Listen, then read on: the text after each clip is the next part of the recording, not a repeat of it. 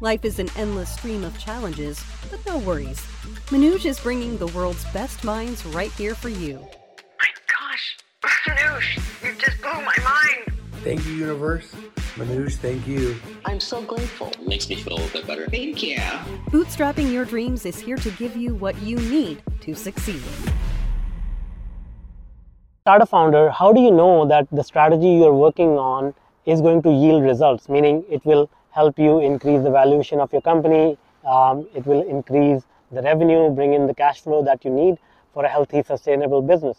Well, the key is to recognize, first of all, what is the demand for your product or service in the marketplace?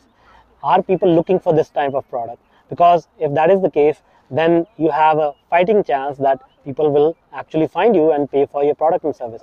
The next thing is, how big is the market? Is this a very niche market where only a handful of people need your product or service? Or this is a problem that is faced by millions of people?